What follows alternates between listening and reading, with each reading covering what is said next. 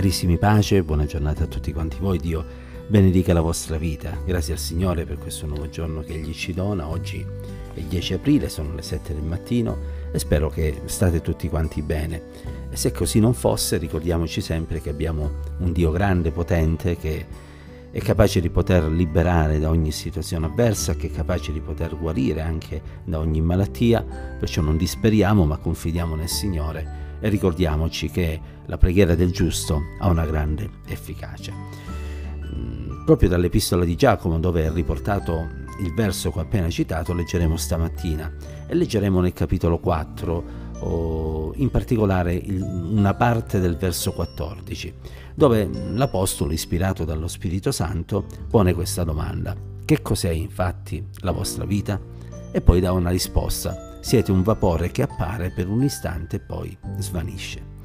In questo modo Giacomo non vuole certo terrorizzare i suoi lettori e né tantomeno lo vuole fare il Signore verso di noi, ma ci vuole mettere davanti ad una realtà, cioè il fatto che tutti quanti eh, inevitabilmente prima o poi dovremo lasciare questa terra. E ce lo ricorda perché per natura siamo portati a pensare quasi che la nostra vita sia all'infinito in questo mondo, o perlomeno tendiamo a comportarci in questo modo, tant'è che spesso i progetti dell'uomo sono rivolti soltanto alle cose di questa terra. Sono pochi quelli che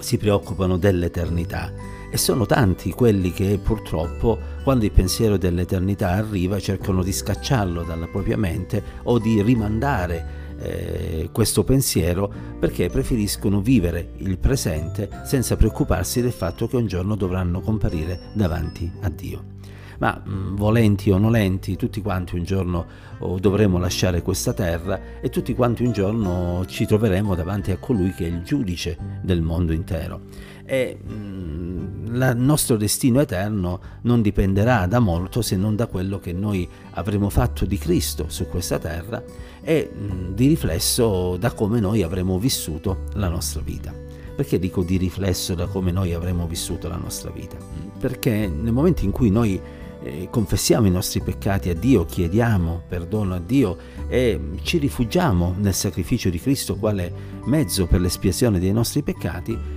inizia una nuova vita, noi nasciamo di nuovo, diventiamo delle nuove creature, dice la scrittura. E da quel momento cambia non soltanto il nostro cuore, ma inevitabilmente anche il nostro modo di agire e di pensare. E quindi la vita che viviamo la viviamo non più per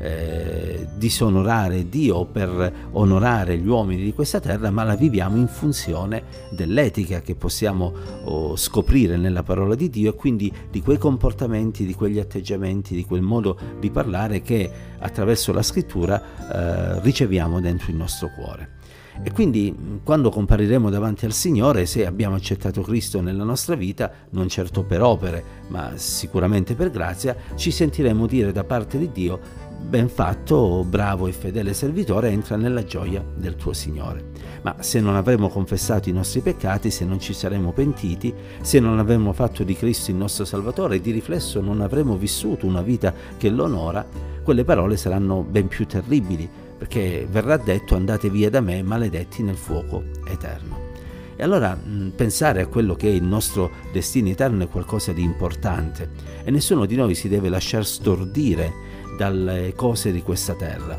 il che non significa che non dobbiamo pensare alla vita che viviamo, non dobbiamo pensare a lavorare, non dobbiamo pensare ad accudire e a provvedere ai nostri figli, eccetera, eccetera, no, assolutamente, ma significa che dobbiamo cercare prima il regno di Dio e la sua giustizia, sapendo che poi il Signore saprà come provvedere alle nostre necessità, eh, benedicendo il lavoro che onestamente svolgeremo e sostenendoci nell'affrontare tutte le sfide che la vita ci presenterà, sia in qualità di mariti, di mogli, di genitori, di figli, eccetera, eccetera.